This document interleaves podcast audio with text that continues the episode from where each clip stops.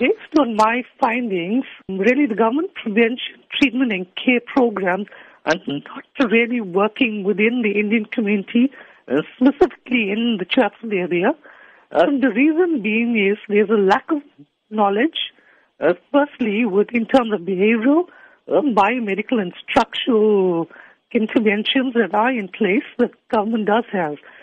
Unfortunately, we have these really, really great um, campaigns out there, but those campaigns are not filtering down into grassroots level. And that's what we have been hearing for several years now. Uh, That yes. what is the real reason behind this?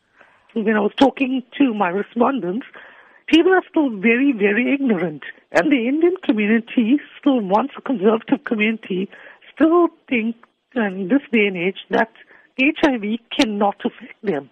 Based on my master's and also now my PhD, and I also currently work at the HSRC. And the finding when we do several studies, we can see with our figures that HIV amongst the Indian community is increasing.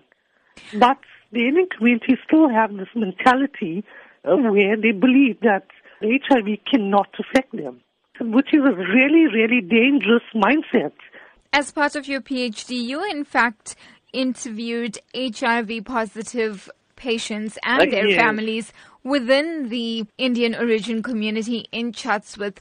Have they provided any insight as to really what it is like being HIV positive and living within this community, as you say, that hasn't openly accepted HIV AIDS? They are really, really stigmatized by their family and by their neighbors. And some of them, that people that I did interview, did not actually disclose their status as well to their families and the community because they are totally scared. And uh, the few people also I did interview was females.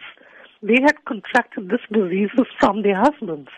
And now they cannot negotiate condom usage with their husbands. And when they do negotiate condom usage with their husbands, and their husbands will think they are like, you know, going around sleeping around. So in terms of negotiating of condom usage and stuff within um, marital status, it's like unheard of for the community. In terms of your research, then, how will you be taking it forward? Going to stakeholders within the chapel communities, uh, meaning targeting religious leaders, uh, civil society, NGOs, as well as local government that work within Chatsworth, and try to talk to them and provide them with information from my research, and from there try to strategize what's the best way where we can now start implementing ways uh, to benefit the Chatsworth community, especially HIV positive people within Chatsworth.